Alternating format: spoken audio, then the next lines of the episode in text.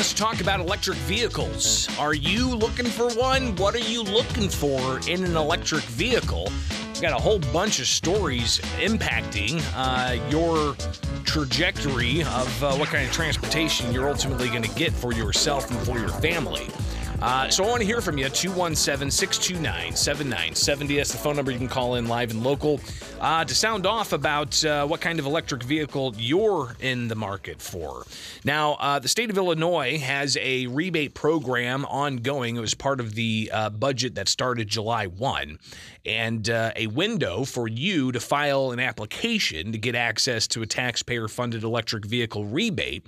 It closes September 30th, but the state's then going to open up a second round on November 1st.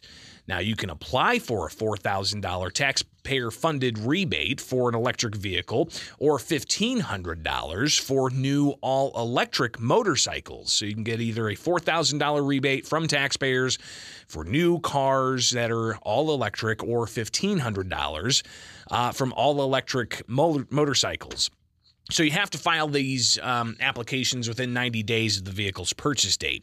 The total program is going to cost nearly $18 million here in the state of Illinois. So I'd like to hear from you. Are you in the market for an electric vehicle? Uh, and it looks like uh, the Biden administration going full steam ahead, or I guess um, full wind ahead or full solar ahead. I'm not sure. Either way, full electric vehicle ahead. Uh, that's uh, that's how the uh, the Biden administration kind of characterizes what's going on here.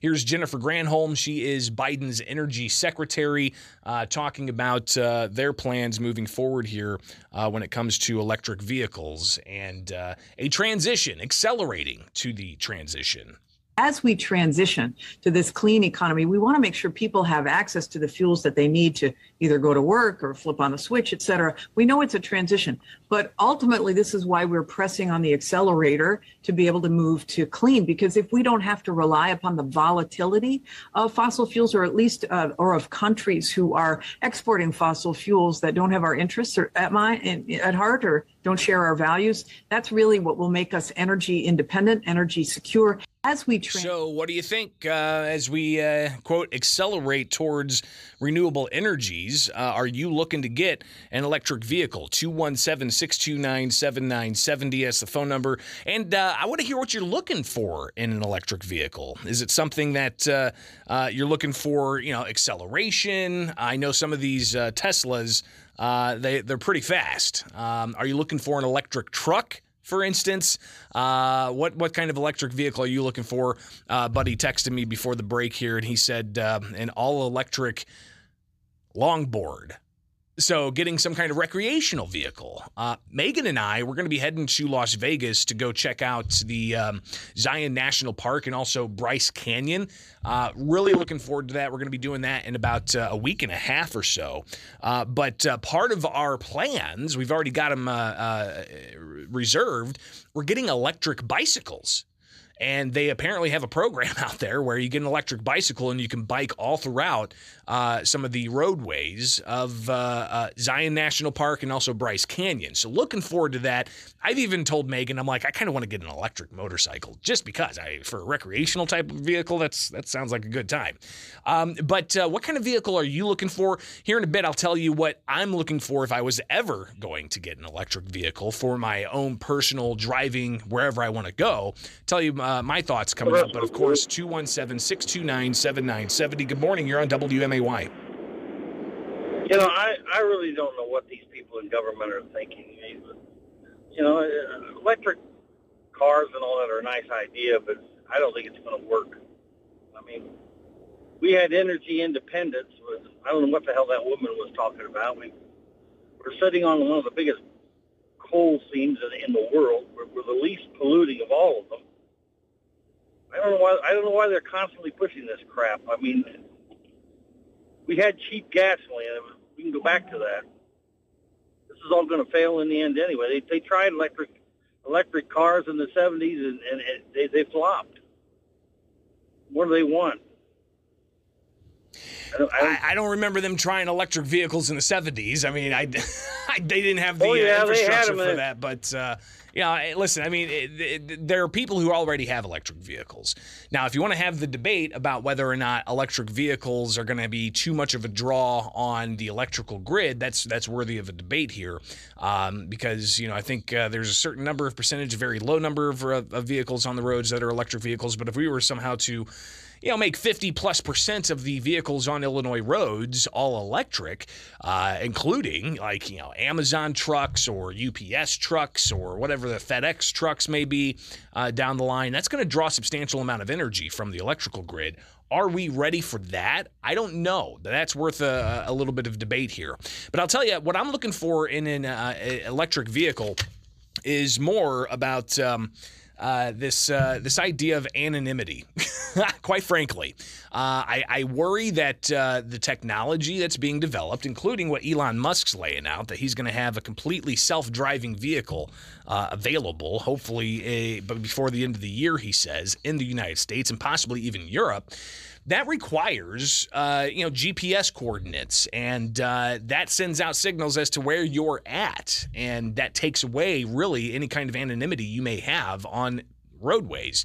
Yeah, you've got a license plate. Law enforcement can look that up. Totally get it. They're setting up license plate reading cameras all over the place. I understand that.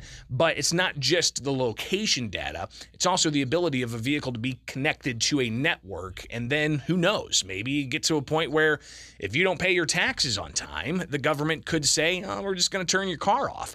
Or, God forbid, there's another pandemic 15 years from now, and uh, they say, okay, another stay at home order. And uh, to enforce that, they remotely turn your vehicle off. So I think what I'd be looking for, and maybe there's a market for this, not sure, uh, but a market for possibly having a uh, vehicle, electric vehicle that doesn't have all of those types of uh, uh tracking devices in them. Uh, I'd be interested to, to see if that's ever possible. Uh, maybe Honda and LG are going to make something like that whenever they bring $4.4 billion of investment to a possible plant in Ohio to, to manufacture electric vehicle batteries and vehicles. Uh, but I'm, I'm not going to be holding my breath there. Uh, 217 629 7970. Good morning. You're on WMAY. Hey, good morning, Greg. Hey.